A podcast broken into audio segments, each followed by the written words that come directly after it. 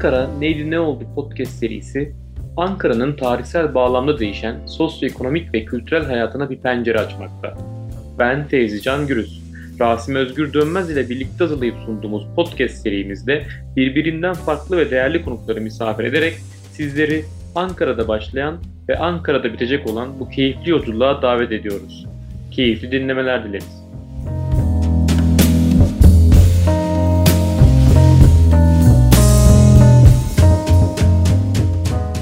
Herkese merhabalar. Ben Fevzi Can Gürüz. Ankara Neydi Ne Oldu podcast serisinde yine Rasim Özgür Dönmez ile birlikteyiz. Bugün yine çok değerli bir konuğumuz var. Fatih Fethi Aksoy bizlerle. Kendisiyle Çiğdem Mahallesi'ni konuşacağız.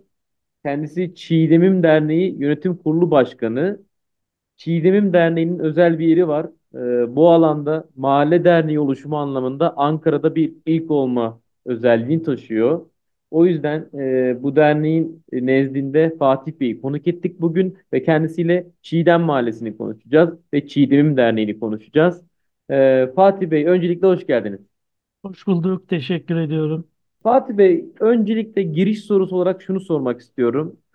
Çiğdem Mahallesi Ankara'yı bilen ya da bilmeyenler için Ankara'nın ne tarafında kalır? Coğrafi olarak sınırların nerelerdir? Bize Çiğdem Mahallesi'ni tanıtarak başlayabilir misiniz? Tabii ki Ankara'nın Çankaya ilçesindeyiz öncelikle. Konya yolunun batısında kalıyoruz. Yani Gölbaşı'na doğru çıkışta, Ankara'nın çıkışında e, batısında kalıyoruz. Ankara Fen Lisesi belki bilenler için bir e, nokta olur. Fen Lisesi'nin olduğu bölge.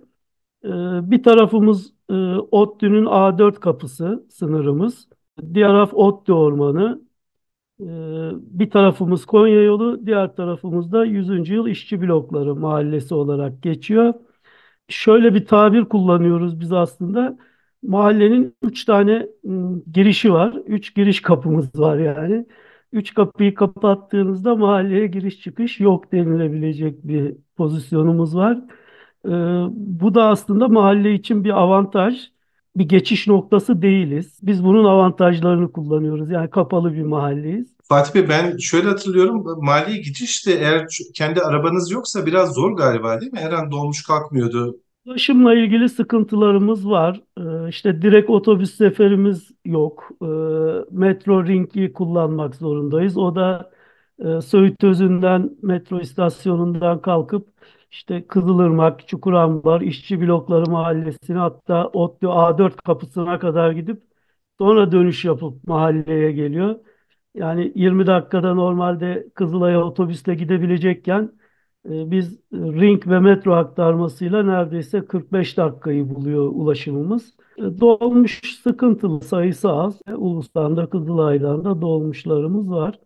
Ben e, başka bir soru sormak istiyorum. Ben mahallenin biraz kuruluş dönemine şahit oldum ama yani öncesi var mı bilmiyorum ama 1990'ların e, yani benim şahit olduğum dönem başı ortaları gibiydi. Yani güzel bir mahalleydi. Dediğimiz gibi içine biraz kapanık. Yani sakinleri çok nezih olan insanlardı. Ben şu soruyu soracağım. Mahalle ne zaman kuruldu?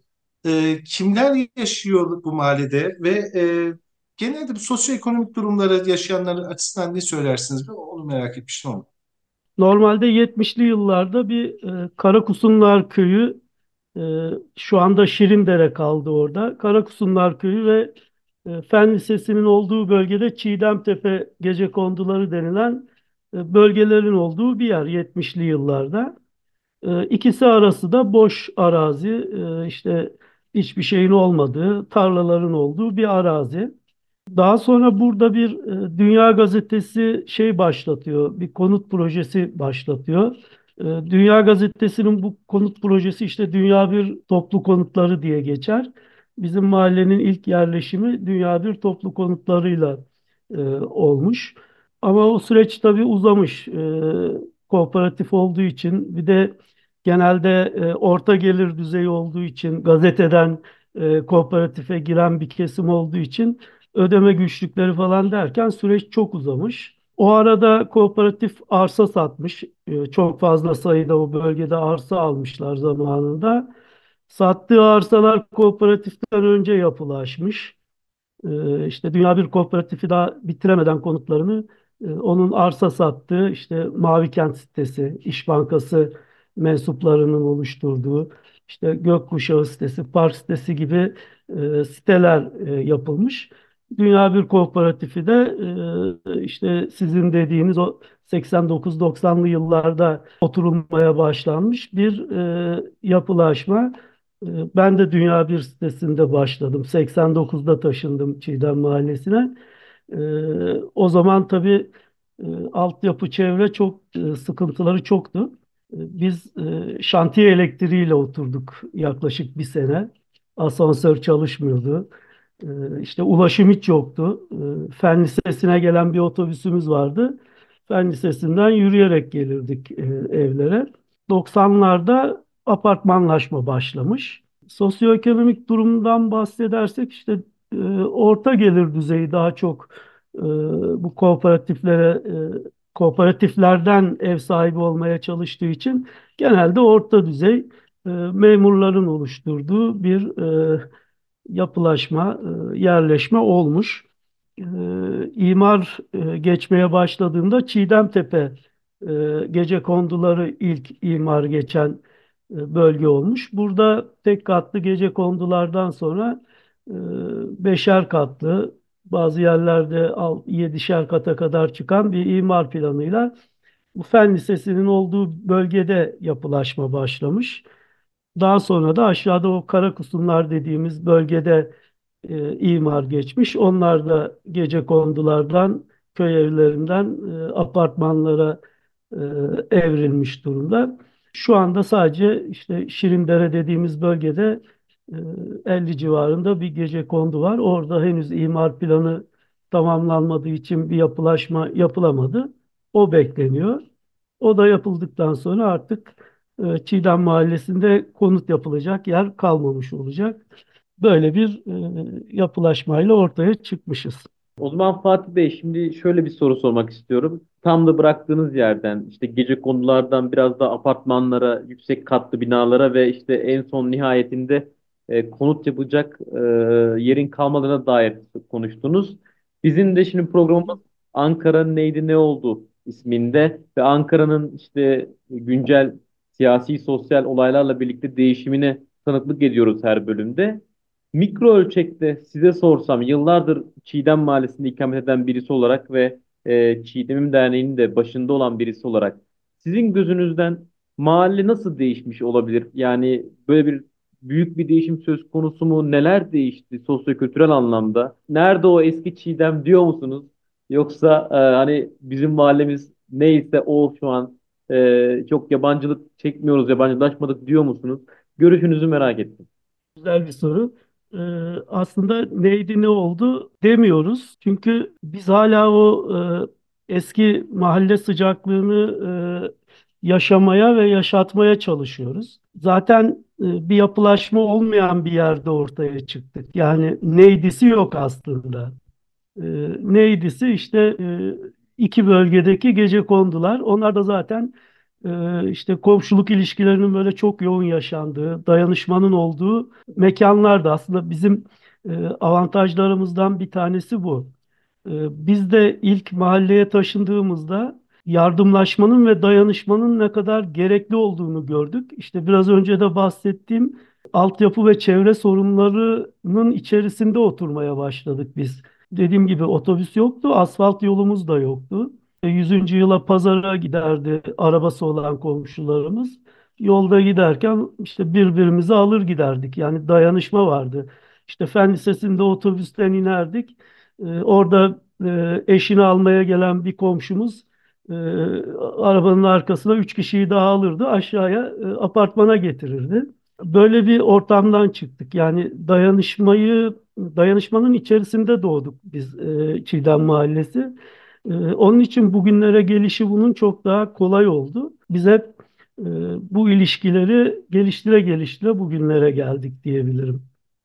Çiğdem Derneği ilk mahalle derneği e, hangi felsefeyle kurdunuz? Ne zaman kuruldu? E, ya bu dayanışma meselesi üzerine mi kuruldu? Biraz bahseder misiniz acaba?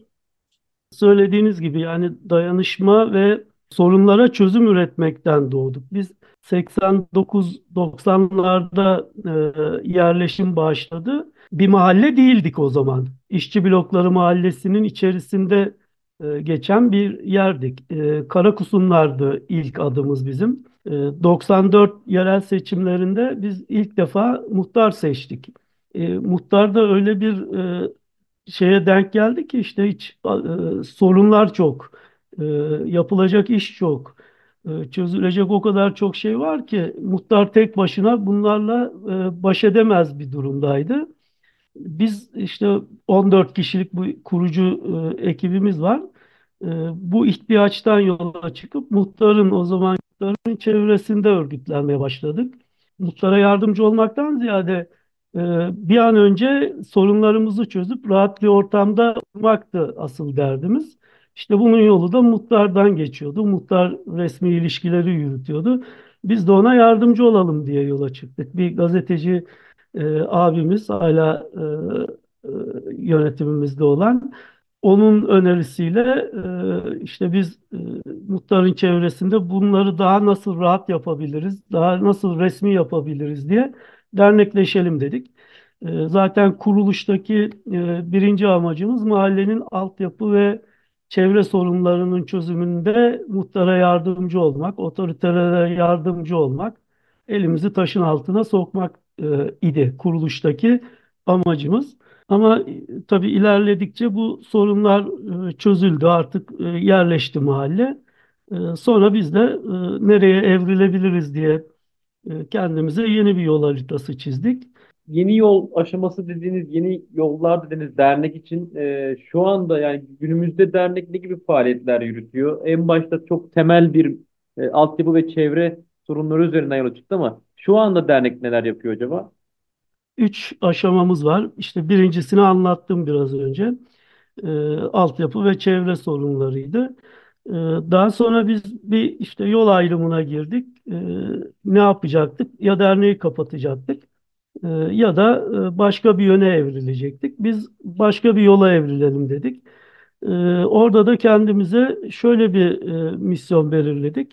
E, mahallenin ve mahalle sakinlerinin her açıdan gelişmesine katkı sağlayacak ve yaşam kalitesini yükseltecek hizmetleri gönüllülük ve katılımcılık e, esasıyla sunmak dedik. Bunu yaparken de örnek bir mahalle olmak vizyonumuzdur dedik. Üçüncü aşamada da biz bir e, Avrupa Birliği projesi yürüt, e, hibe almaya hak kazandık. E, Sivil Toplum Geliştirme Merkezi'nin birlikte projesiydi. E, o projede biz e, kurumsal kapasite gelişimiyle ilgili eğitimler aldık. Onunla ilgili çalışmalar yürüttük. Orada yaptığımız bir öz değerlendirme çalışmasıyla e, yeni bir e, misyon, vizyon belirledik. Bu yaşam kalitesini geliştirirken neler yapıyoruzu bir takım etkinliklerden yola çıkarak e, anlatmaya çalışayım. İşte bir kütüphane oluşturduk mahalle bünyesinde. E, 30 bin kitaba 30 bin kitabı aştı şu anda. Tamamen bağışlardan oluşmuş ve türünde e, başka bir örneği yok e, bula, görebildiğimiz kadarıyla. Belediye kütüphanelerinde bile e, bu denli kitap ve e, okunma oranı yok. Bizim kütüphanede e, yılda 10 bine yakın kitap ödünç alınıp e, dolaşımda e, şu anda. Tamamen online bir sistemde takip edilebilen bir kütüphane oluşturduk. Böyle bir ortam yarattık. Burada öğrencilerin ders çalışma imkanı da var.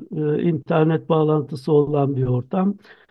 Ders çalışmak için de kullanabiliyorlar. Biz de orada kütüphaneler yaşayan mekanlar olmalı e, fikrinden yola çıkarak çeşitli etkiler düzenliyoruz. Yazarlarla orada buluşmalar yapıyoruz.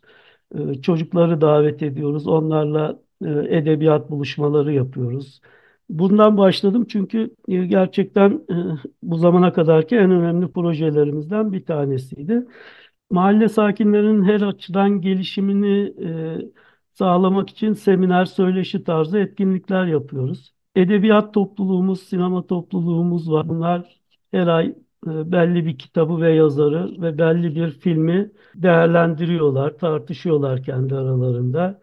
Bir belgesel bir yönetmen diye bir etkinlik yapıyoruz. E, belgesel yapımcılarını desteklemek amacıyla hem de e, belgeseli gösterip yönetmeni ya da yapımcısıyla sohbet gerçekleştiriyoruz. E, komşuluk günü panayırı yapıyoruz. Bu da aslında e, hem sürdürülebilir olması açısından çok önemli. E, 18.sini yaptık. 18 yıldır aralıksız. Pandemide bir sene ara verdik. E, 18.yi yaptık sonra. Komşuların gelip bir arada olabilecekleri, e, işte hoş vakit geçirebilecekleri, e, bizim yıl boyunca etkin e, atölye çalışmalarının sergilemelerinin yapılacağı, müziklerin olduğu, e, yarışmaların olduğu bir e, panayır yapıyoruz.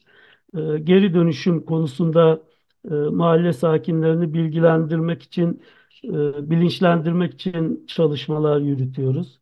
E, her türlü geri dönüşülen malzemeyi e, dernekte topluyoruz. Bunları e, ya e, satarak değerlendirip burs fonumuza e, katkı sağlıyoruz ya da e, tehlikeli atıkları lisanslı firmalara e, teslim ederek çevrenin, doğanın kirlenmesini önlemeye çalışıyoruz. E, çeşitli gezilerimiz oluyor, yurt içi, yurt dışı. Aslında bütün bunları yaparken işte hep bahsettiğimiz komşuluğu ve dayanışmayı geliştirmeye çalışıyoruz. Yani anlattığınız şey tamamıyla bir aktif vatandaşlık örneği ve acayip de yani iyi bir örnek bu. Bu gençlerin üniversiteye gitme oranı falan yüksek mi? Ee, Yani bu ciddi bir entelektüel bir mahalleden bahsediyorsunuz aslında değil mi? Yani ben öyle anladım bu konuşmalarınızdan. Ee, Evet yani e, çok duyarlı e, komşularımız bu konuda. Ee, Mesela bir örnek vereceğim. Kompost yapmaya başladık. Bir mahalle bostanı oluşturmuştuk. Onları da anlatacaktım ama e, 12 yıldan uzun süredir bir mahalle bostanımız var. Mesela mahalle bostanımızın çıkışı da aslında çok ilginç. Orada da tam tohum yasası e, çıktığı zaman gündeme geldi bizim mahalle bostanı. Tohum üretimin, tohum satışının, tohum e, üretiminin yasaklandığı bir dönemde. Ee, biz ona bir karşı duruş olarak çıktık. Kendi tohumumuzu kendimiz üretelim diye e, mahallede bir bostan oluşturduk. Orada doğal e, tohumlardan doğal ürünler yetiştirip onların tohumlarını alıp tohum takasları yapmaya başladık.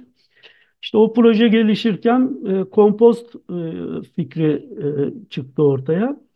E, Bunların hepsi e, genç arkadaşlarımızdan geldi zaten. Yani gençler e, bu konuya duyarlı, daha çok araştırıyorlar, ilgileniyorlar. Öyle bir arkadaşla arkadaş grubundan gelen bir e, istekle kompost üretmeye başladık e, bostanımızda. Her gün derneğin önünde bir büyük kova e, böyle malzeme toplanıyor. Biz de onu kompost yaparak e, gene kendi bostanımızda toprak olarak değerlendiriyoruz. Toprağı besleyici olarak değerlendiriyoruz. Yani duyarlı e, genç komşularımız. Biz e, bir de iletişimi, e, iletişim kanalları kuvvetli bir e, oluşumuz e, dernek olarak. E, bu da işte 27 yılın getirdiği bir birikimden ortaya çıktı. E, 13 bin, e, 13-14 bin arası nüfusumuz var zaten. Bizim 5 bin kişilik bir iletişim grubumuz var, mail grubumuz. O grup üzerinden genelde haberleşiyoruz. Ee, Şimdi WhatsApp çıktıktan sonra WhatsApp grupları da kurduk. İşte 4000 kişilikte bir WhatsApp grubumuz var. Ee, Instagram, e, Face, sosyal medya hesaplarımızın hepsi yoğun bir şekilde kullanılıyor. Ee, Yani mahallenin tamamına neredeyse e, e, meramımızı anlatıp ulaştırabiliyoruz.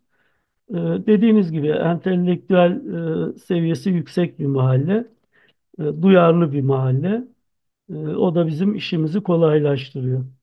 Siz evet e, Ankara'daki ilk mahalle derneğisiniz ama birçok mahalle derneği de e, ilham verdiniz. E, biraz bunu anlatır mısınız? Sizden sonra hangi dernekler kuruldu ve bunlarla olan ilişkileriniz nasıl? Biraz da ondan bahsederseniz sevinirim. E, şimdi üçüncü aşama bizim birlikte projesiyle, STGM'nin birlikte projesiyle kurumsallaşma çalışmalarına hız verdiğimiz bir aşamaydı. Bize STGM ekibi siz artık bu misyonunuzu ve vizyonunuzu tamamlamışsınız e, sizin başka bir yöne evrilmeniz gerekiyor diye bir e, geri bildirimde bulundular aslında. Biz de ondan sonra bir e, stratejik plan hazırlık çalışması yapıp kendimize yeni bir yol haritası daha çizdik. Yani bir kez daha misyonumuzu, vizyonumuzu değiştirdik. Ee, bu sefer misyonumuzu mahalleli olma kültürünü yaygınlaştırarak mahalle sakinlerinin yaşam kalitesini yükseltmek ve karar alma süreçlerinde etkili olmak e, diye koyduk. Mahalleli olmak demek dedik, e, dayanışma içerisinde olmak, e, iyi komşuluk e, yapmak, e, birlikte hareket etmek, örgütlü olmak, mahalleyle ilgili karar süreçlerine dahil olmak mahalle sakinlerinin ve mahallenin yaşam kalitesini yükseltmek, otoritelere ve diğer örgütlenmelere yardımcı olmak dedik.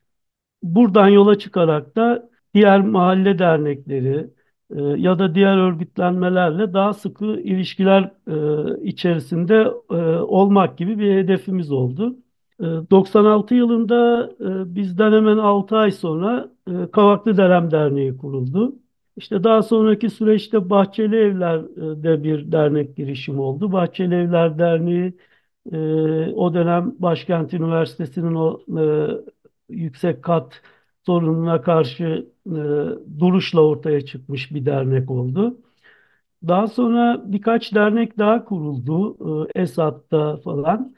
Ama bunlar e, biraz daha e, siyasi siyaset ağırlıklı, siyaset üzerinde etkin olmaya çalışan dernekler olduğu için e, bir dönem parlayıp sonra e, kapanan dernekler oldu.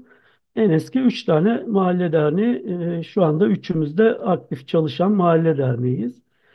E, daha sonra Ayrancı'da e, bir dernek kuruldu. E, Çukurambar'da kuruldu. E, Çakder diye, Çukurambar ve Kızılırmak mahalleleri diye. E, o derneğin hem kuruluşunda hem e, gelişiminde e, ortak çalışmalar yürüttük. Çok etkin bir şekilde destek olduk onlara. E, ama maalesef onlar da yürütemediler. O derneğin de kapandığını yeni öğrendim. Bir sene olmuş herhalde. E, Oran'da bir derneğimiz var.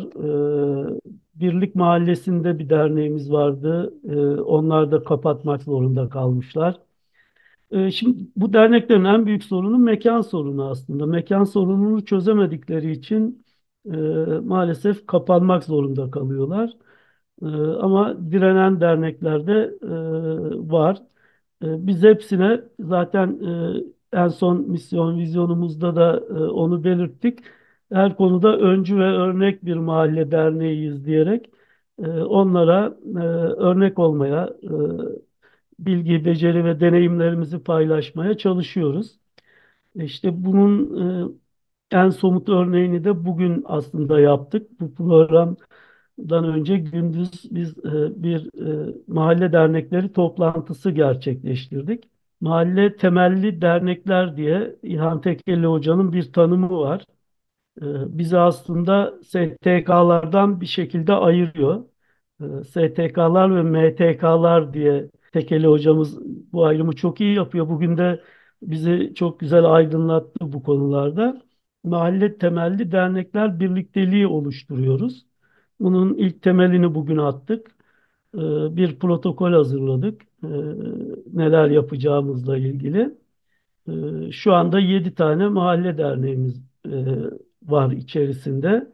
Bir tane de Gölbaşı'ndan derneğimiz var. Park Eymir Sakinleri Derneği diye. Ee, Onlara da sürekli destek oluyoruz her konuda. Ee, İstanbul'da mahalle derneklerini araştırdık. Ee, Benzer bir durum orada da var. Mekan sorunu yaşıyorlar. Mekan sorununu çözemedikleri için çok etkin olamıyorlar. Fatih Bey, o zaman e, şöyle söyleyebilir miyiz? Yani en etkin yani İstanbul'a kıyaslarsak yani Ankara İstanbul kıyaslaması yaparsak en etkin dernek e, diyebilir miyiz e, Çiğdem Derneği'ne?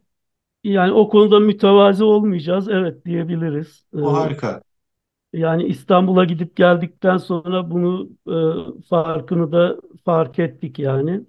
Ben arkadaşlara kızıyordum hani e, biz e, iyiyiz, çok güzeliz, çok iyi şeyler yapıyoruz diye sürekli böyle e, söylüyorlar arkadaşlar. Ben de e, bunu yapmayın bakın daha bilmiyoruz, görmüyoruz hiçbirisini neler yapıyorlar. E, işte gördükten sonra e, artık ben de söylemeye başladım yani evet. İddialıyız o konuda. Aslında büyük bir sivil inisiyatif başlatmışsınız benim gördüğüm kadarıyla. Aslında bazı mahalleler var bunları yapan ama çok tabii makro siyasetle uğraşan mahalleler bunlar. Ee, siz daha böyle vatandaşlık hakkı üzerinden yani çok e, muhteşem şeyler yapıyorsunuz. Ben yani ağzım açık dinledim. Vallahi e, ellerinize, emeklerinize hepinizin sağlık. E, bir de yani şöyle bir, bir tespitte bulunabilir miyim? Bu mahallenin jeopolitik olarak kapalı oluşunun da bence bu başarıya etkisi olduğunu düşünüyorum ben. Kesinlikle katılıyorum. Ee, başta da söylemiştim bu bizim için bir avantaj ve bu avantajı çok iyi kullanıyoruz diye.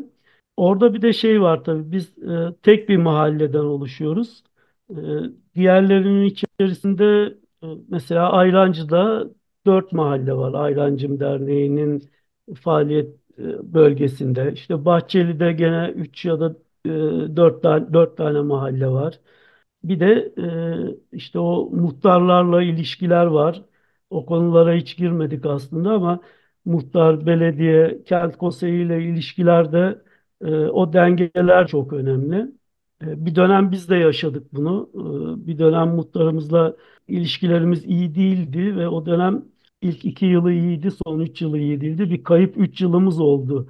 İşte onu telafi etmek için de biz e, işte kendi e, içimizden e, dernek üyelerinden muhtar adayı çıkaralım diye düşünerek öyle bir yol izledik. İşte diğer mahallelerde bunun olmamasının etkilerini de görüyoruz. Siyasete çok bulaşmamak gerekiyor. Demin bahsettiğim o bir iki dernek belediye meclisi üyesi olmak için işte başkanının belediye meclisi üyesi olmak için kurulmuş derneklerdi. Ee, o hedefi gerçekleştiremeyince de e, o kişi çekildikten sonra da dernek e, sahipsiz kalıp kapanmak zorunda kaldı. Politikacı olsam ben size bulaşırım. Yani e, bir belediye başkanı adayı olsam. Çünkü bu kadar organize ve örgütlü bir oyu öyle bulabilmek öyle kolay bir şey değil gibi geliyor. Size çok kişi geliyordur diye düşünüyorum. Doğru mu? Geliyorlar. ama şöyle onlarda da şey var. Hani işlerine karışılmasına katlanamıyorlar. E, çok karışılmasını istemiyorlar. O yüzden de pek e, hoşnut kalmıyorlar biz, bizlerden. E, öyle bir e, tezatlık da var. Aslında biz onların e, en küçük, yerelin en küçüğünde temsilcileri gibi yani onlara yardımcı olacak e, oluşumlarız aslında. Biz kendimizi öyle tanımlıyoruz. Bizim mahallede bir şey yapacağınız zaman gelin bize sorun. Biz mahallenin nabzını çok iyi tutarız ve e, gerçek ihtiyaç nedir? E, size onu söyleriz. E, yaklaşımımız böyle. Ama onlar e, daha popülist davranıp e, kendi bildiklerini okumaya çalışıyorlar. E, bu ara yoğun. Hem belediye Harika. meclis e, üyesi adayları hem de başkan aday, adayları e, sık sık ziyaret ediyorlar. Çok teşekkür ederiz. Ee, Valla yani ağzımız açık dinledik. Yani muhteşem bir oluşum. Yani siz de çok çok iyi anlattınız. Ee, emeğinize sağlık. Ya ben çok gelişeceğini düşünüyorum. Siz de bence o ilk günkü heyecan devam ettiğini görüyorum. Valla ben, ben dedim keşke Çiğdem Mahallesi'ne mi otursam mı diye de şey yaptım. Düşündüm yani. Bilmiyorum sen de aynısını düşündün mü ama e, muhteşem bir oluşum bana kalırsa. Teşekkür ediyorum. Daha anlatmadığım çok şey var aslında ama e, süremiz bu kadar.